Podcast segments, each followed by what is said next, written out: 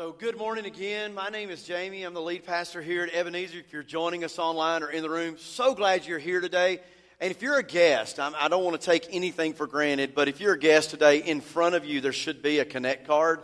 We would love to invite you to fill out that Connect card. Stop by our welcome desk on the way out. We've got a special gift for you that we'd love to give to you just to say thanks.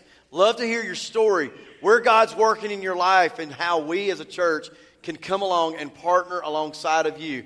And let me just say again just how appreciative we are of Shannon and the team that, that worked last uh, this week to get ready for Night to Shine. I'm telling you, it was incredible. And so as we were walking around and hearing people talk about it, we were like, So are you saying let's do it again? And it was a resounding yes. So go ahead and note next February, we're doing it again. So I'm excited about it. And, and here's the cool thing we're starting this new series today called Change the World.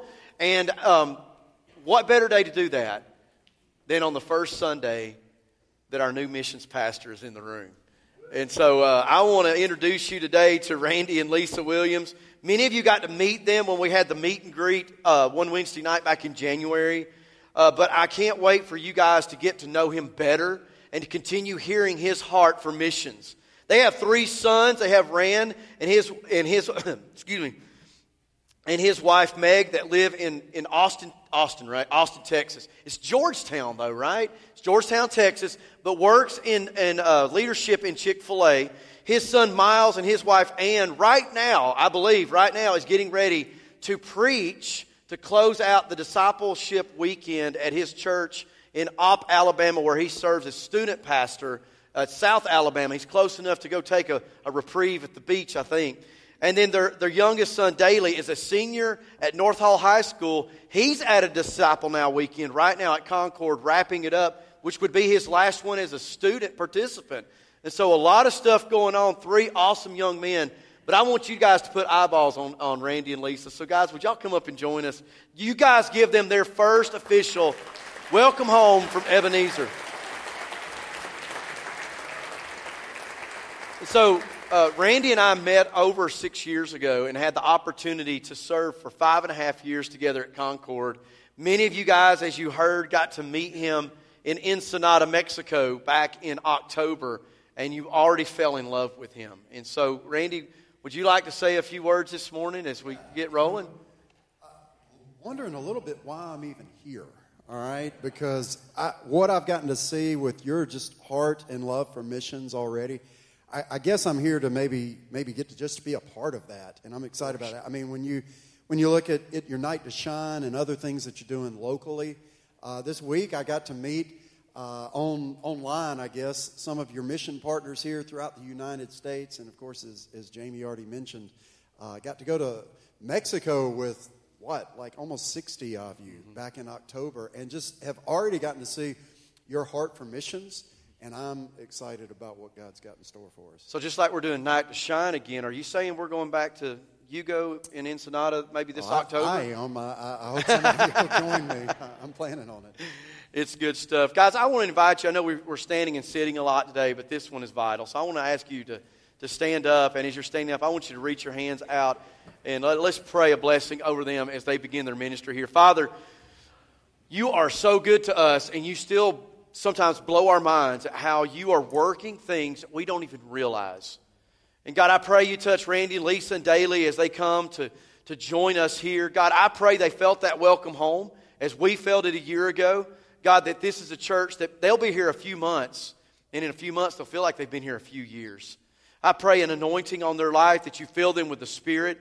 And as Randy is alluding, God, we pray that we would see our missions go to the next level. God, not because of us, not because of Randy, but because you are calling us to it. And if you call us to it, you'll equip us and prepare us to do it. And so, Lord, we want to be world changers. We want to see you work in us. So touch them, give them favor. God, as they're making connections, I pray you give them that supernatural ability to remember stories and remember names. But God, as they begin to settle down, that this will become family. Lord, we love you. We thank you for them in Jesus' name. Everybody said, Amen. one last time, would you let the Williams know how much we love them? Thank you, guys. So, if you'll have a seat, and as you do, I want to invite you to turn to the 13th chapter of the book of Acts. 13th chapter of the book of Acts. We're going to start a new series, uh, actually, a series of series. This is going to be the first of three series that we're going to do in our journey this year. Our theme this year is move, to relocate, to be active, to go and be engaged. And this first one, we're going to follow Paul's first missionary journey. In May, we're going to look at the second missionary journey. And in the fall, we're going to look at the third missionary journey. And each one of these series, we're going to focus on a different nuance of what God's doing in that. Now, the book of Acts was written by a man we believe to be called Luke, who also wrote the Gospel of Luke. The major connecting points between those two books is found in the introductions of both of those as we find this man writing to someone named Theophilus, which means friend of God, and he's giving an account in Luke about Christ, and now he's giving an account of the church the start of the church and the going of the church. You could take a line and kind of draw it about one third of the way through, as the first third of the book focuses on the Apostle Peter and his ministry. He's ministering in Jerusalem, and the church is beginning to grow, but that ministry was to the Jews. By the time we get to Acts chapter 10, we see this transition as we, we get this um, story of a man named Cornelius who was a believing Jew, and they receiving the gospel, evidenced by them receiving the Holy Spirit. And now we know that the gospel wasn't just for the Jews, but was for the Jews to carry out into the world. But the same tension that Jesus experienced in the gospel, we'll see in the book of Acts as those holding to Jewish roots would begin to come up against that. In fact, when we get into chapter 7, we meet a man named Stephen and Stephen, who is contending for the faith, is the one we first hear of in the Bible dying for them, their faith other than Jesus himself. He's stoned to death. And standing over to the side while these good intention, I guess, Jews are stoning a man to death for saying that Jesus is the Messiah is a man named Saul. And had such prominence that as they're picking up rocks, they had to take off their coats so they could get a good throw are laying their coats at the feet of Saul. He was a Pharisee, as he called himself, a Pharisee of Pharisees. And he's standing there. In fact, as it begins to unfold into chapter 8, we hear the church is dispersed, they scatter. Because God didn't intend for them to stay in Jerusalem. You know it? He meant for them to go. And so at the stoning of Stephen, they began to separate and go out into other cities as it says, Saul began to ravage. The word is ravage, it means to discredit, to destroy the church. He wanted to tear it down. And he did so thinking he was doing this in the name of the Lord. Isn't that ironic? And so you get to chapter 9, and Paul is on his way to Damascus with letters to go arrest men and women for the, for the cause of Judaism who were standing for the church. And on the way, thank God, he met Jesus. And Jesus strikes him blind on the road to Damascus, and it changes his life. The one who was going to ravage the church is now a part of the church. And he's there, he's blind, and this man named Ananias comes and prays for him, and Paul receives his sight back, and from that point on, his message changed. He was no longer trying to destroy the church, he was trying to build the church. And as we will find out in, in, in, the writing of the book of Acts, is that God had raised up Paul to be the one to carry the gospel to the Gentiles. One man, and in his efforts, we see a change in this world. Don't ever let small tell you that you can't make a difference. You see, the reason that we're sitting in this room today those of you that accepted Jesus Christ as your Savior, you've been filled and marked with the Spirit. When that happened to you, you became a part of a movement.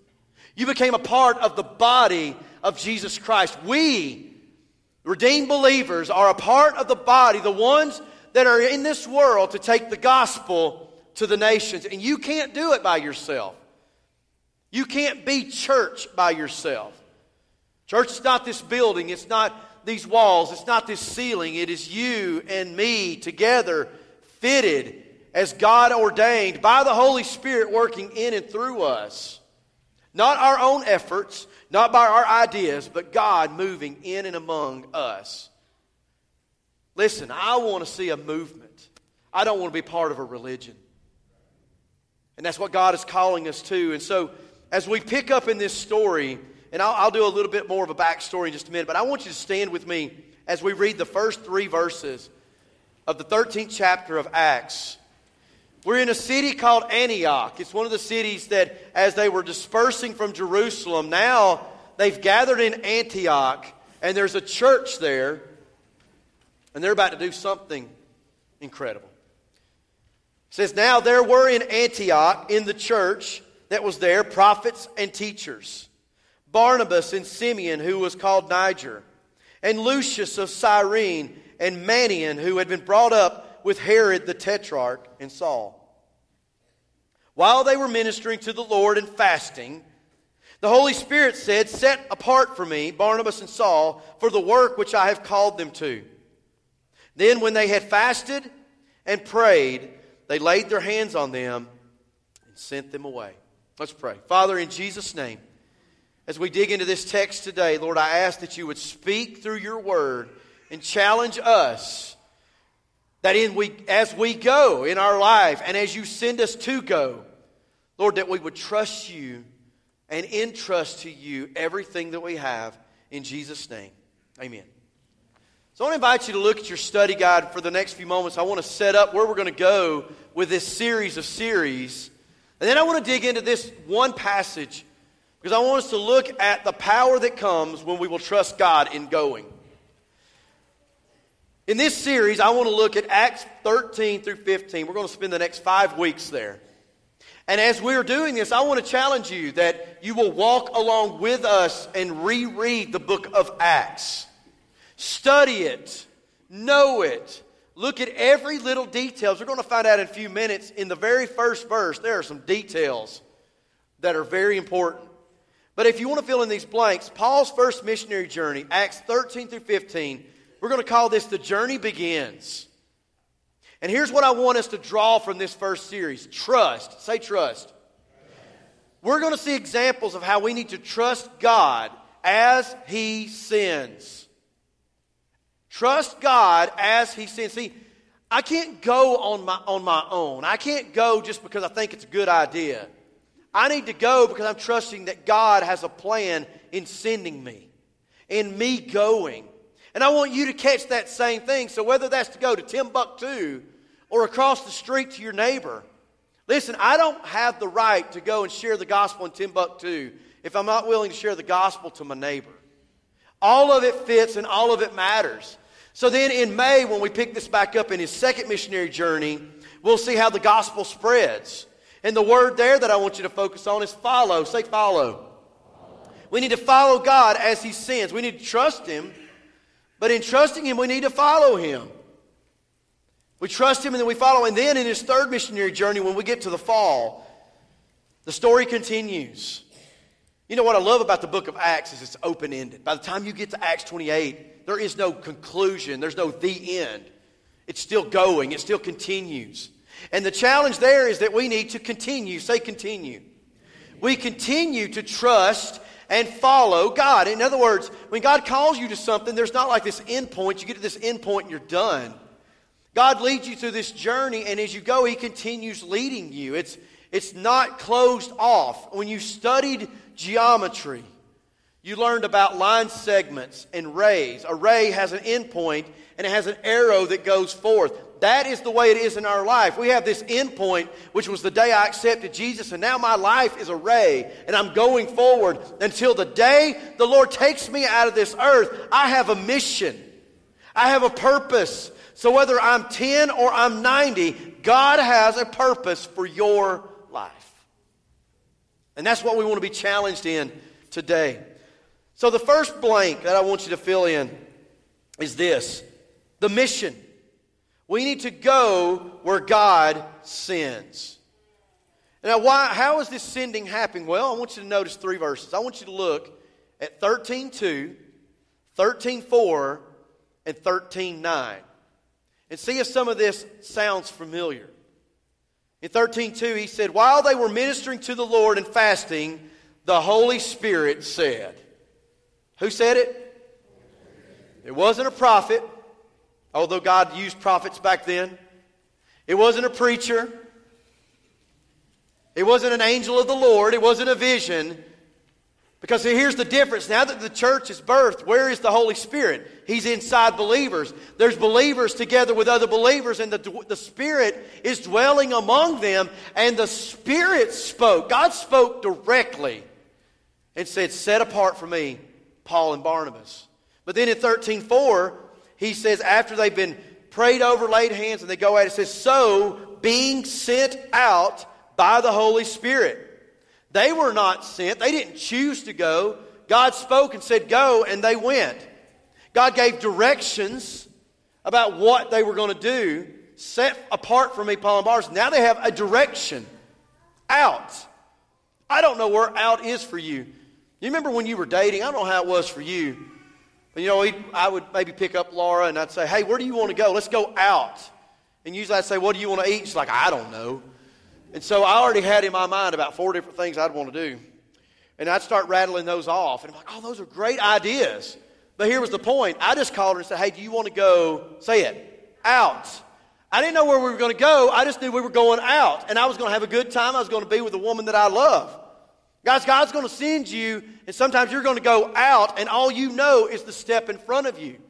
But we need to trust God in the sending. We need to trust Him that we will go. And, and then I want you to notice in 13 9. See, because the Spirit set them apart, He sent them out. But I want you to notice the power in this. He says, But Saul, who was also known as Paul, filled with the Holy Spirit. Say Holy Spirit again. Remember, we talked about the filling of the Spirit. Remember the balloon? We blew up the balloon. You can have this much Spirit or have this much Spirit, but, but we walk in the Spirit so we can remain filled with the Spirit. But there's those times that God gets a hold of you. And that's what happened in this passage as he's confronting this magician. The Holy Spirit is woven into each piece of this narrative. And guys, we have to think about that. That the reason we preach the Holy Spirit for the last month and a half was because that is where it's founded. That's upon what it's based. That is the new covenant. He's filled me with the Spirit, causing me to obey His commands. And if He speaks, and tells me to go, what should I do? I should go. So pick up with me in verse number, verse number one again. Now there were at Antioch, in the church that was there, prophets and teachers. If you go back a few chapters, you'll find out that Barnabas went to Antioch. And in fact, one author says this is actually the first account where we see them bringing Gentiles into the church. We didn't get that in Jerusalem, we get it at Antioch. Antioch is north, almost directly north of Jerusalem. And so they bring Barnabas. Well, Barnabas is like, dude, I know this guy. His name is Saul. But Saul's like some of you guys. You lived a pretty rough past. You, you, you were in the world, if you get what I'm saying. In fact, I mean, you might be like me. I remember after I became a Christian, um, there was this girl I dated in high school, and somehow we got uh, reconnected, and we're talking on the phone, and I was telling her, like, hey, you know, but I'm saved now. And she's like, Yeah, right. Um, no, I am. I'm, my life has changed, and I was trying to, like, I started just telling her all these things God was doing in my life and the people that He put in my life, and she, she was dumbfounded because she knew the old me and didn't believe the new me. And it was crazy because then there was silence on the phone. Some of you have heard this story. There was silence on the phone. I'm like, hey, are you still there? Because I've got this, I got the gift of gab. It's my blessing to a curse. So I just, maybe she hung up on me. I didn't know. She, she said, oh, I'm still there. And I'm like, well, are you okay? And she said, I want what you've got. So here's Saul, who had been killing the church, and no wonder the apostles didn't want to sit down with him. They're probably afraid he had a dagger under his cloak. But Barnabas, the encourager, Barnabas grew up on a little island that's going to be important in a minute called Cyprus. Barnabas was also a Levite. And we're introduced to Barnabas at the end of chapter 4 selling land. A Levite wasn't supposed to own land. You ever caught that?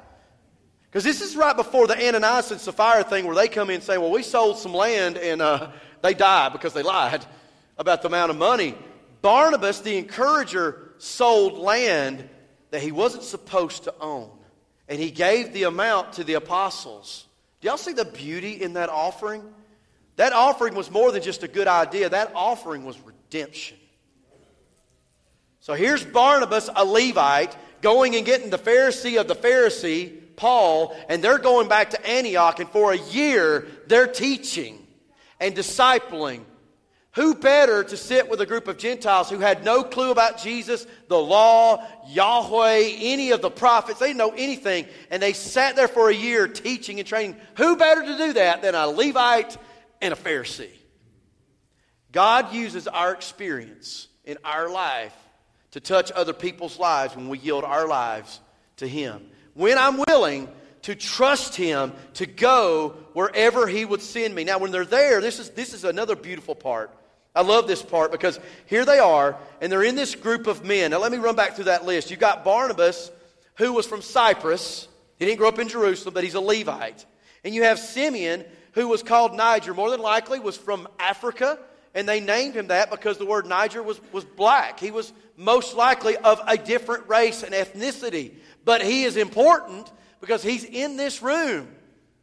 And they're praying about who are we going to send. And then you get, and he's not Simon, Simeon the Cyrene, who was the one who carried Jesus' cross. I mean, some believe that he was. But if that were the case, then why did they label Lucius from Cyrene? I, I think it's because this is a different Simeon. But Lucius was from a place that's in North Africa that was settled by the Greeks in the 7th century BC. He was Greek, as Greek as you could be. He not only wasn't from Jerusalem, not only was he a Greek, but he was an established Greek. And then you get Manaen. Now, Manaen's story is pretty cool. Manaen grew up in the palace. He grew up with Herod Antipas, who, if you rewind just a little bit, was no longer around because he had killed James. James the disciple, had him put to death. The first apostle, other than, other than Judas, to die. But Judas didn't die a martyr's death. James did. The son of thunder was gone. You don't think that Christians weren't afraid back then? They were afraid. But do you know what courage is? Courage is an empty jug that we put our fear in and we stand against it. Courage is the measurement of my fear. Because I had to have this much courage to overcome this much fear, and they weren't afraid. These men sat in that room and they prayed, and God spoke and said, I need Paul and I need Barnabas for the work which I have called them to do. We already know that he's called to go to the Gentiles. And now it's starting to play out. Why? Because they trusted. What if we embrace that, embrace that same concept that if we believe in the mission of God to go where God sends, that the local church becomes this sending place, not a catch can? That the local church comes the place where I become equipped so that as I'm going in my week and as I'm going out wherever God would call me to do, that I'm taking the gospel of Jesus Christ. It became, Antioch became an outpost to send people out. What would it look like in our church? Yes, this is a place we come to be encouraged. This is a place where the broken can come to find healing. That's what this is for. But in that healing, we are re equipped and we're sent right back out. The Great Commission in Matthew 28 has a participle at the beginning. We read it and it says go and make, but the word go is a participle, and we believe that to be a command. But if you read it as going, make disciples, make disciples becomes the primary verb, and the going becomes the means through which the making disciples comes. You and I are called at as we are going, we make disciples. What's your purpose in life? What is your call in life? Whether that's to serve in a nursery, to serve on a greeting team, whatever it is, God has put a task in front of you because He needs the body together. Why? Not just so I can check off a box, but so together, the body of Christ unified. Listen, say unified. Unified. Unified means we are one mind and one accord with the same focus to take the gospel outside these walls. And every single person in this room, you are called. You are called. I don't care if you're seven or you're 70, you have been called by God to go make a difference. And when you yield your life to say, God, wherever it is you want me to go, I'll go. I'm just going to take the first step and then the second step, and I'm going to go but I need to trust Him in the mission, but then I need to trust him in the commission. Second point, I need to go where God leads. He says, then when they had fasted and prayed and laid hands on them, he sent them away. So they were called out by the Holy Spirit. They went down to Seleucia, sailed across to Salamis, which was on the homeland of Barnabas. Who better to send to start contending for the faith than the former Pharisee and the former Levite?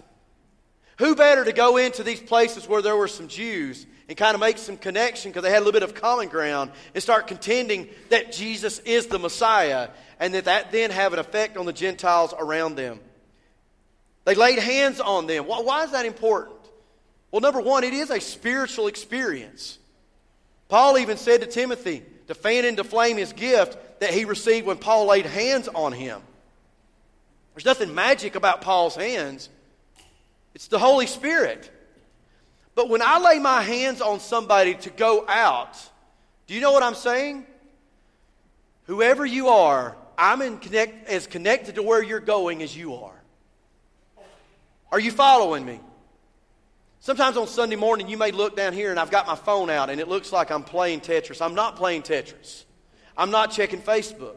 Sometimes I'll look at what our stream is doing, but I'm texting our church partners, our mission partners. I'm not doing that to say, oh, Jane, you're so good. No, I'm doing it because every Sunday morning I want our church partners to know, church planning partners to know, I'm praying for you. Some of them join in on our stream and they're hearing me say this. Like, so if I miss a text next Sunday, I'm in trouble.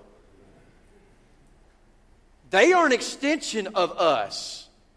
Whether that's New York, New Orleans, in Kentucky, in Colorado, in Nicaragua, or whether it's North Africa or in Italy, wherever it may be, they are an extension of you. And when I lay my, when we lay our hands on somebody for ministry, whether they're serving in the nursery or serving on this stage, it does not matter. It is an extension of the unity of our body that we are doing ministry together, whatever our part is. And I need to trust God in the commissioning and go wherever He leads. Man, that's, that's awesome. How many of you like surprises? Some of you can't stand Christmas because you can't stand not knowing what's in the box. But for some of you, it fuels you up and it lights your fire that I can't wait to see what God's going to open up next. I mean, that was the beautiful thing about Friday night. We didn't know what to expect, we didn't know what was going to happen.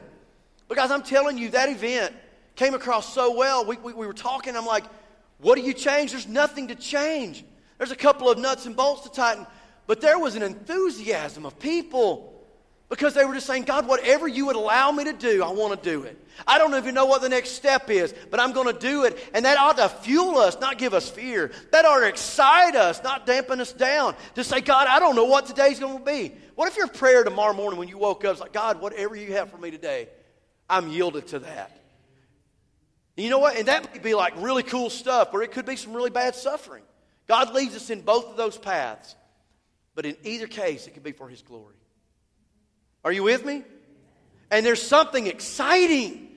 Guys, you realize there's something exciting about just saying, God, wherever you would send me, I will go. Every day getting up, say, God, whatever you have for me. Whether that's when I'm standing in line at Dollar General and I get the chance to ask the clerk her name, or whether I'm getting my tag renewed and the clerk and I say, hey, like, hey, what's your name? My name, your name's Mary. Great, great to meet you, Mary. Where do you go to church? Whatever it is, looking for opportunities. And God may call you to Timbuktu. But that calling to Timbuktu is no more important than the calling you have to reach your neighbor. I go as he sends, and I go where he leads. And finally, and I, I just want to read through the text to let you see this third point. But the reason I can go, if I listen to him and I follow, and then I'm, I'm going and I'm listening as he leads me, you know what I get to stand? I get to stand in the victory. That God, we go where God is working. We go where God is working. Why do you think that all of a sudden the apostles in Jerusalem said, hey, there's something going on in Antioch? We need to send some people up there. Are you with me? Because God was working. They had already heard Peter's story about the Cornelius house experience, and now they're seeing this stuff happen in Antioch, and they're going, guys, we need to get up there. We need to see what's going on. And it says, so as they had gone through the whole island, this is verse 6, as far as Paphos, the other side of Cyprus, so they started on the east, went to the west, it says, they found a magician a Jewish false prophet whose name was Bar Jesus, who was the proconsul, who was with the proconsul Sergius Paulus. That just rolls off the tongue. You ever, that's why you should read through all the lineages in the Bible because some of them just roll right off the tongue. I mean, how many, when's the last time you said the name Mephibosheth? I mean, just rolls right off the tongue. But this man was a man of intelligence, and he summoned Barnabas and Paul and sought to hear the word of God. But Elymas, the magician, for so his name is translated, was opposing them, seeking to turn the proconsul away from the faith. There's the tension of the story. Paul and Barnabas contending for the messiahship of Christ, and Elymas, the magician, trying to work to persuade them away. It kind of reminds me some of you guys are reading through the Bible and you've gotten to Exodus and you've stopped because the narrative stopped. When you get to Exodus 15, you stop seeing the narrative and you get all the prescriptions on how to build the tabernacle and the, the, the, the priestly robes and all that stuff, and you start, you start going to sleep on it. But think about the 10 plagues. Moses comes in, let my people go, and he throws his staff down, and it becomes a snake, and the, the, Egyptian, uh, the Egyptian magicians, that one rolls off the tongue too, they throw theirs down, they become snakes. But then uh, Moses' staff swallows those snakes, if you remember the story. Then he turns the, river turns into blood, and they turn things into blood, and they're, they're working their, their magic. But by the time you get to the gnats, they run out of, they run out of stuff. They ain't got anything, they ain't got no tricks left in the bag. Guys, when you go in the power of God, the world is going to stand against you, but who sent you is more powerful than anything in this world. And we need to trust that when God sends me, He's going to provide for me. He told the disciples, Look, don't worry about what you're going to say, for I will give you the words at that moment that you're going to speak. And so then in verse number 9, he said, He was filled with the Spirit. He looked at Elymas and he said, You are a deceitful man and you will be blind. And suddenly the Holy Spirit blinds him and he cannot see. And here's the proconsul going, Okay. But what came first for the proconsul? The Word of God. And then they see this miracle happen. And that last verse there says this Then the proconsul, what's your Bible say? He believed when he saw what happened, and he was amazed at the teaching of the Lord. I go when God sends me. I go wherever God leads me. That's the mission and the commission. But what I stand on is the victory. Jesus is the one who saves. Jesus is the one who paid the price. And wherever that is that I go, whether it's across the street or Timbuktu, I don't know why Timbuktu is my place, but we're just going to go with that. Timbuktu is the place we're going. Wherever it is in that spectrum of going, am I willing to go? Will I let fear dominate my life? Or will I trust in the Holy Spirit? Look, the Holy Spirit just made someone blind on command. That same Spirit lives inside of you if you've trusted Jesus Christ as your Savior. If you have not trusted Jesus Christ as your Savior and you're lost, let me tell you how you can know Him. Today, you can meet the Son of God who came to this earth, put on human flesh, and died on a cross and shed His blood, shed His blood that your sins could be taken away. But that's not the end of the story, is it? Because he was put in a tomb and the Holy Spirit raised him from the dead. And that same Spirit lives inside of you. The same Spirit that made this man blind lives inside of you. So don't give the excuse there's no power. The power lives in you and wants to work through you. And when we come together and we let the Spirit of God work in and among us, wow, we would be speechless. I think, I think Shannon said it best when she said, I just don't have the words. And that's what it's like when we work in the victory of the Spirit. Here's the thing what can we gain from this? We need to trust in the power of God to send. We need to trust in His Word to change lives. We need to trust that God's at work even in contentious situations. We need to trust that God's at work even if it seems like the enemy has the upper hand. We need to trust that God will give you strength as he remain, as you and I remain humble and steadfast. But you know what? We need to trust that God will bring forth the fruit because God is the one who saves. God is the one who sent his son. God is the one who has the power to change lives. Do you want to be a world changer? Then you need to know the one who can change the world. And so, like, you know, whenever anybody goes, if somebody's going to move off, like go off to college or they're moving to another city, you know, a lot of times their family and friends, they'll throw a party, won't they? Have a meal or they'll invite people over and to give them a proper send off. They come to the table, they share at the table. You know, today, as we sit here in heaven, the angels in consistent worship around the throne of God, wouldn't that be an awesome sight to see? But right now, around the world, brothers and sisters of ours are doing the same thing that we're doing. They're gathered in a room, listening to someone contend for the faith, listening to someone contend for the gospel. And the greatest example of the gospel is the Lord's table. As we come to the table and we're nourished, but then we leave the table and we go.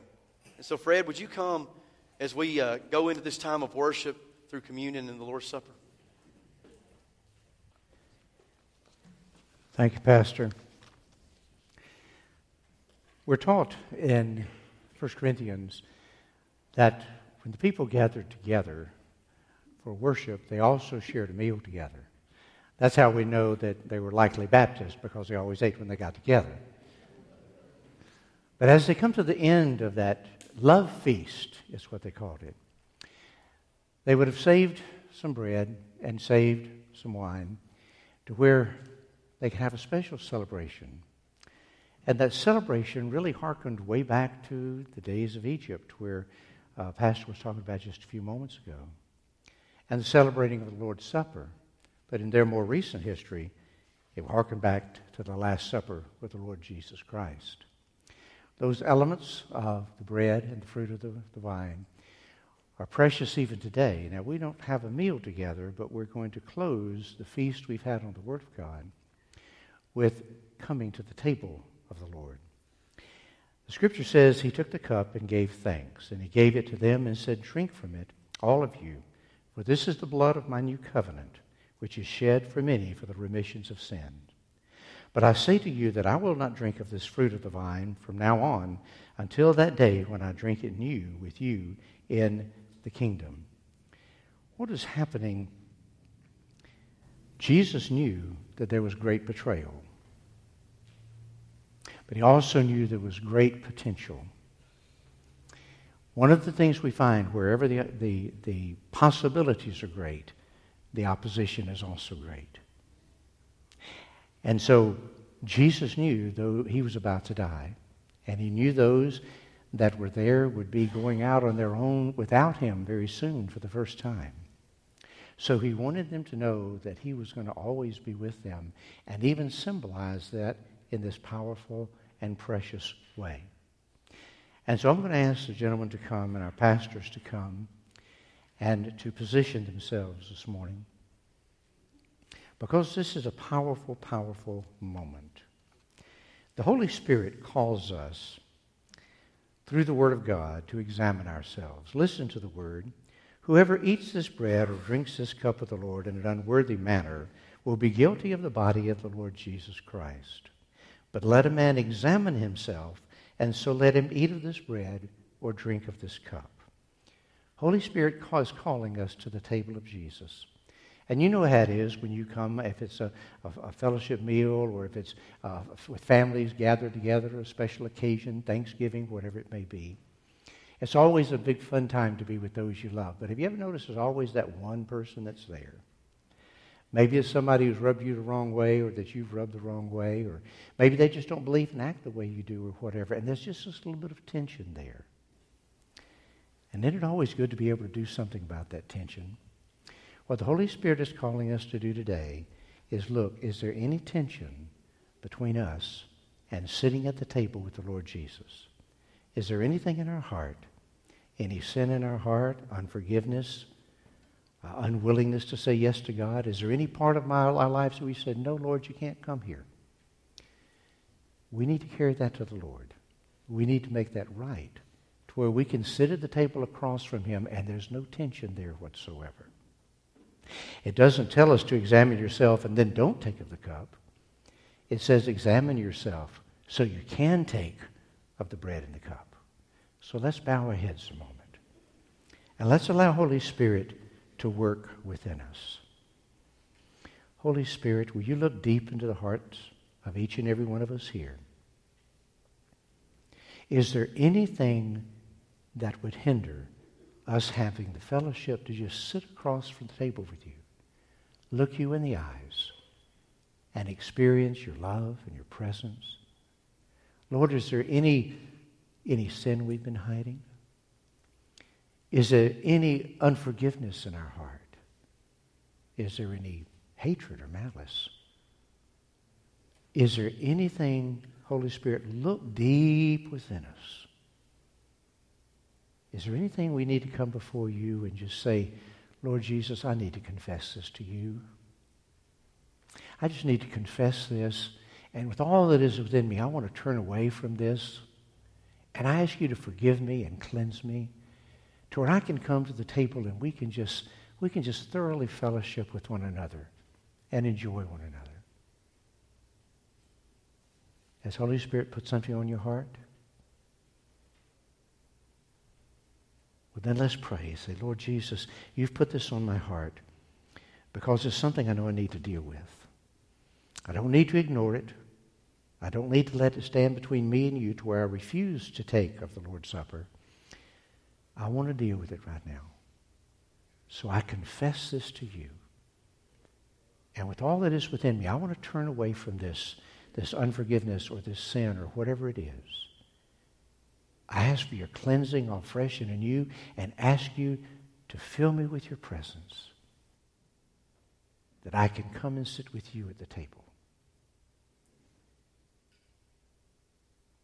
And we thank you for that in Jesus' name. Amen.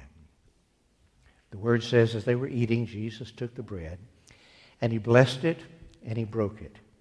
And he gave it to the disciples, and he said, Take, eat. This is my body, which is broken for you, gentlemen. As the bread is being spread, you take this and hold this. But I'd like to read a portion of the Word of God over you. You know, Psalm 22 is a prophetic psalm. It's almost like it was written by a reporter looking at Jesus being crucified. But it was written hundreds and hundreds and hundreds of years before that ever happened. But will you listen to the Word of God? My God, my God, why have you forsaken me? Does that sound familiar? Yeah, Jesus said that from the cross. He wasn't talking about just that phrase, but this whole psalm. Why are you so far from helping me and from the words of my groaning? Oh my God, I cry in the daytime, but you do not hear, in the night season, and I'm not silent. But you're holy, you're enthroned on the praises of your people. Our fathers trusted you. They trusted and you delivered them. They cried to you and you were delivered. They trusted in you and they were not ashamed. But Father, I am a worm. I'm, I'm no man. I'm a reproach to the men around me. I'm despised by the people around me. All those who see me ridicule me.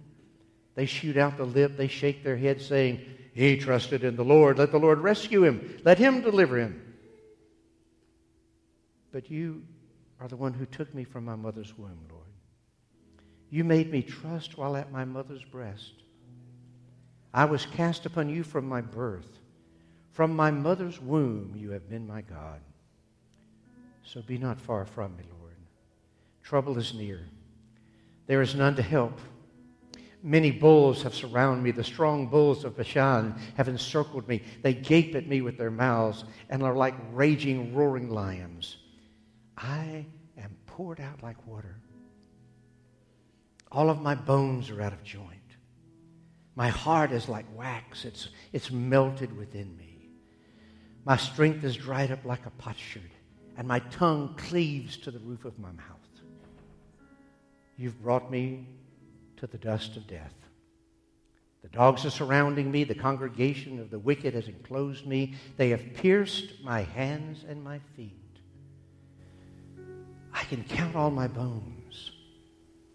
They look and they stare at me. They divide my garments among them and for my clothing they cast lots.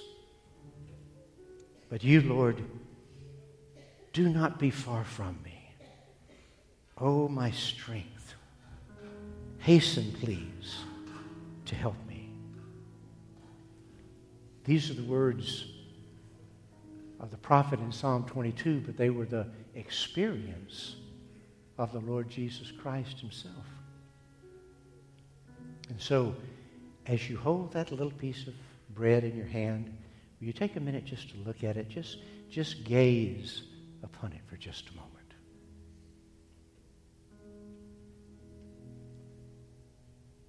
And now let's pray. Father God, I hold this little piece of bread in my hand. And it's a tiny little bite. Doesn't even taste good. But Lord, it got here in my hand because the wheat was crushed to flour and the flour pressed into this mold. And I'm reminded how you were crushed by the weight of my sins.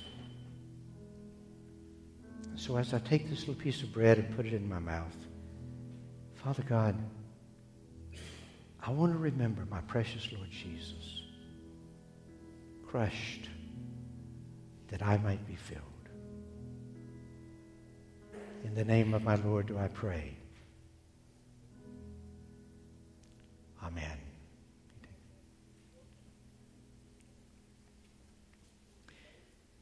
That same evening, he also took the cup and he said, gave thanks. And he gave it to them, saying, Drink, all of you, from this. For this is my blood of the new covenant, which is shed for many for the remissions of sins. But I say to you, I will not drink of it until we drink of it together in my Father's kingdom. There's another prophetic passage I'd like to read over you today, and this is from Isaiah, Isaiah 53. And again, hundreds and hundreds and hundreds of years before Christ died. But God allowed the prophet to see through time and report as if he was actually standing at the foot of the cross. Will you hear these words? He is despised and rejected by men, a man of sorrows and acquainted with grief. And we hid, as it were, our faces from him. He was despised, and we did not esteem him. And listen to these personal pronouns. Surely he has borne our grief, and he has carried our sorrows. He was bruised for our iniquities. The chastisement of our peace was upon him, and by his stripes we're healed. He was broken so you and I can be healed. All we like sheep have gone astray. We have turned every one to his own way. And the Lord has laid upon him the iniquity of us all. He was oppressed and he was afflicted, and yet he opened not his mouth. He was led as a lamb to the slaughter, and as a sheep before his shearers is silent, so he opened not his mouth. He was taken from the prison and from judgment. And who would declare his generation? For he was cut off from the land of the living. For the transgression of my people, he was stricken. And they made his grave with the wicked, but with the rich at his death, because he had done no violence, nor was any deceit found in his mouth. Yet it pleased the Lord to bruise him and bring him to grief. And by his knowledge, my righteous servant shall justify many. He shall bear their iniquities. Therefore, I will divide him a portion with the great, and he shall divide the spoil with the strong, because he poured out his soul unto death. And he was numbered with the transgressors, and he bore the sins of many and made intercession for all the transgressors. As you hold the cup in your hand. Will you just gaze into it? It's just a little bit of juice, fruit of the vine. But Jesus said something phenomenal. He said, This cup is really the new covenant in my blood. You see, His blood is what sealed our forgiveness and won our eternal life. So as we look into this cup, we're thinking, Lord, your blood was shed for me. Your life was poured out that I may not die eternally, but have eternal life? Take a moment and pray. Close your eyes and pray. And thank God for the blood. For the blood of Jesus Christ cleanses us from all sin. Hear our prayer, O Lord. Scripture says he has appeared in this latter time to put away sin by the sacrifice of himself. Christ was offered once to bear the sins of many. To those who eagerly wait for him, he will appear yet a second time, apart from sin, unto our salvation.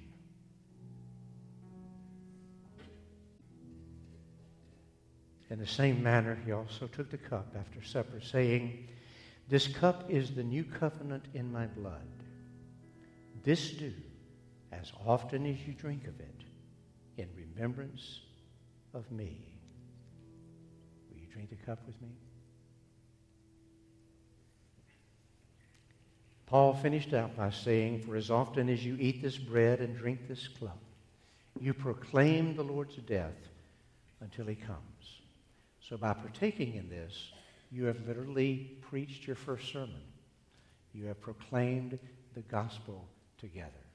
Pastor. So I want you to look at that empty cup. Because just as this cup is empty, so was Jesus emptied. But just like Jesus was buried in the tomb, so is that empty tomb still Amen. there. And so as you go out today, keep this in mind no matter what you face, no matter what you may go through, there is victory. Father, as we go today, I pray you touch our people, that you encourage our people and lift them up in Jesus' name. And everybody said, God bless you guys. Have a great week.